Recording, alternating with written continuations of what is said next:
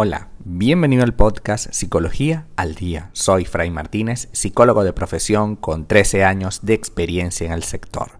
Como pudiste ver en el título de este episodio, hoy vamos a hablar un poco acerca de 7 signos de inmadurez emocional en las relaciones de pareja. Sabemos que los hombres maduran un poco más tarde que las mujeres. Hay quienes dicen que por dentro siguen siendo como niños, algo que yo como hombre sostengo. Nosotros seguimos siendo niños en muchos aspectos de nuestra vida y es que este, mm, nuestro lado infantil se mantiene más tiempo con nosotros. Las mujeres, en cambio, aprendieron a madurar porque eh, es parte de su naturaleza, madurar, quemar etapas, seguir adelante, superar los problemas. Eso es parte de la naturaleza femenina y es algo de lo que vienen a mostrarnos y enseñarnos en la relación de pareja. Sin embargo, hoy vamos a hablar de signos de inmadurez emocional que pueden ser tanto para una mujer como para un hombre. Pero teniendo claro que, evidentemente, los hombres tenemos una cierta tendencia a, a ser más inmaduros que las mujeres. Primer signo, temor al compromiso. Los hombres maduros saben lo que implica una relación seria y están conscientes cuando la tienen, sobre todo cuando tienen tiempo juntos. Por compromiso no nos referimos al matrimonio, sino a respetarse, darle el lugar que le corresponde a la pareja, pensar en el futuro y visualizarse al lado de esa persona.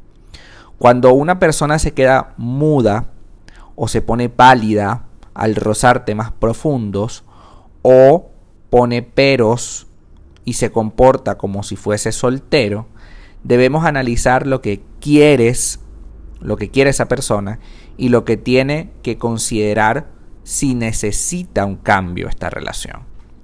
Me explico. Yo puedo decirte que sí, que estamos comprometidos, que estamos eh, en la relación.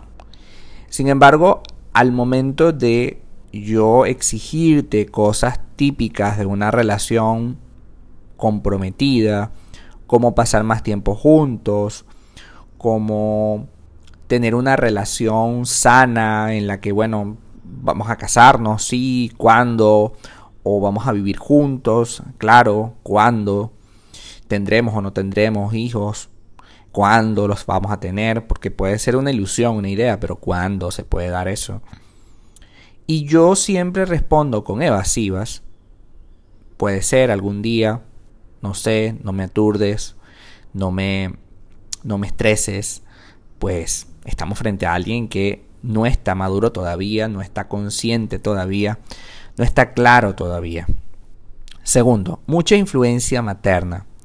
Cuando la mamá parece estar en todo, aunque tu pareja hable mucho de su libertad e independencia, pero si depende de su madre para que le lave la ropa, le haga la comida, significa que está muy cómodo viviendo de esa manera debes de pensar que esa persona no es independiente y realmente necesita de su mamá.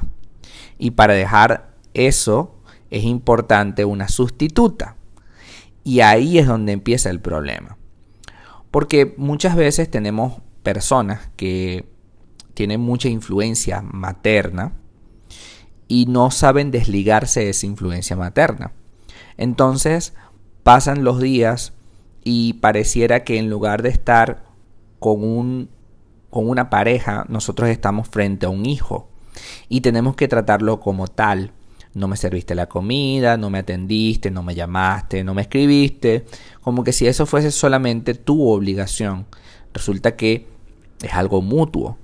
Tú puedes también lavar, tú puedes también limpiar, tú puedes también cocinar, tú puedes también hacer las cosas, porque tienes todo el derecho a hacerlas, ¿no? Porque es una cosa mutua, porque la relación de pareja es par, no es una relación desigual, no es una relación en la que tú te eh, casaste o estás con otra mamá o otro papá, estás con una persona que tiene también sus problemas, sus, sus trabajos, su tiempo y también es limitado como el tuyo, o debería serlo. Nadie te debe nada. Y si vemos la relación de pareja como eso, como nadie nos debe nada, entonces tenemos todo el deber de comprometernos y de hacer lo que tengamos que hacer para separar la familia personal, es decir, tu mamá, tu papá, tus hermanos, de la familia en pareja. Porque ciertamente, aunque tú no tengas hijos con esa persona, esa persona es tu familia nueva, una familia que tú escogiste, que tú decidiste tener. Y a veces tenemos la tendencia a que le damos mucha prioridad a la familia de origen. Y resulta que la familia de origen es solo eso, la familia de origen. Tú puedes pasar tiempo con esa familia, por supuesto que sí, nadie ha dicho que no. El problema es cuando pasas más tiempo con ellos que con tu propia pareja. Y eso es absolutamente común y nadie se da por enterado solo hasta que se lo dice su pareja. Hasta que su pareja le empieza a reclamar porque, oye, ya llevas mucho tiempo, ya son más de cuatro o cinco semanas seguidas haciendo lo mismo. Y tú puedes hacer muchas cosas, pero tienes que dedicarle tiempo de calidad a tu relación de pareja. Si no lo haces, estás viviendo detrás de la falda de tu mamá toda la vida. Tercero, falta de control en sus finanzas. El dinero no lo es todo, claro que sí, pero sin duda es muy importante. Nos ofrece comodidad, confort, que sin dinero es muy complicado conseguir.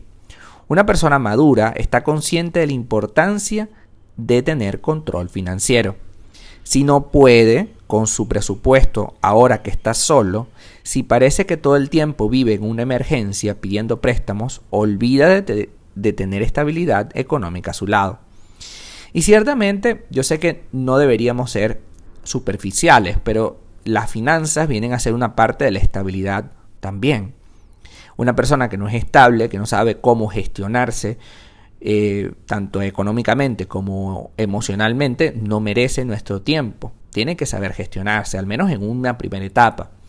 Y si no sabe gestionarse, al menos tiene que decirte, mira, no me sé gestionar y me gustaría aprender de tu parte.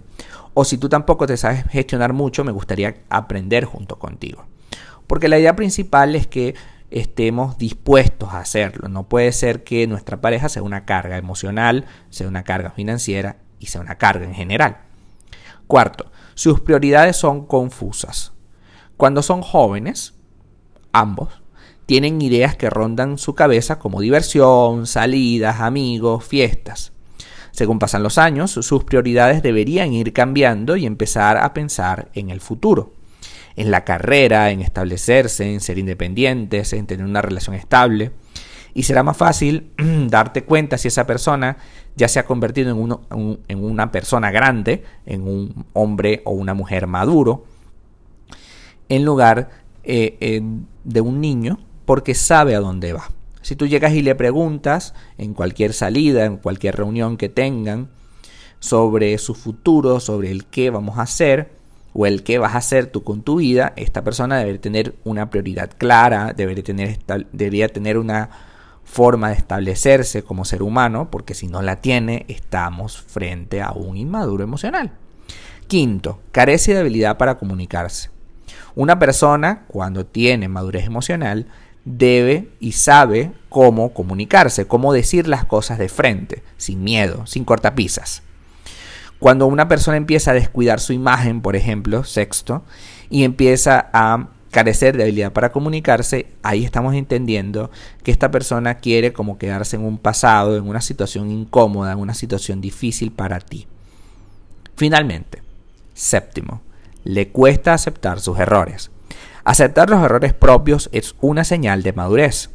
Salir con una persona que es lo suficientemente maduro como para reconocer cuando se equivoca y aceptar esa consecuencia es algo positivo. En cambio, cuando sales con alguien que en vez de aceptar su error, trata de justificarlo y embarrarte de culpa como si lo hubieses orillado a actuar de esa manera, es absolutamente desagradable y nadie desea estar con alguien así. Comúnmente en terapia pasa muchísimo.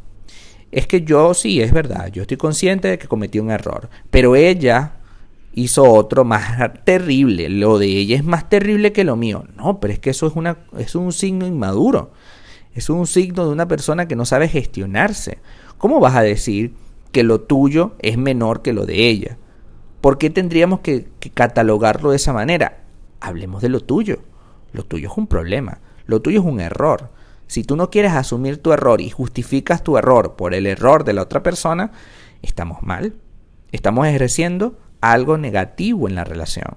Estamos siendo inmaduros emocionales. Hasta acá nuestro episodio del día de hoy. Muchísimas gracias por quedarte aquí hasta el final. Si deseas saber más sobre mi contenido, www.fraymartinez.com. Para consultas online, www.fraymartinez.com y también sígueme en mi Instagram, arroba fraymartinez20. Muchísimas gracias y hasta el próximo episodio.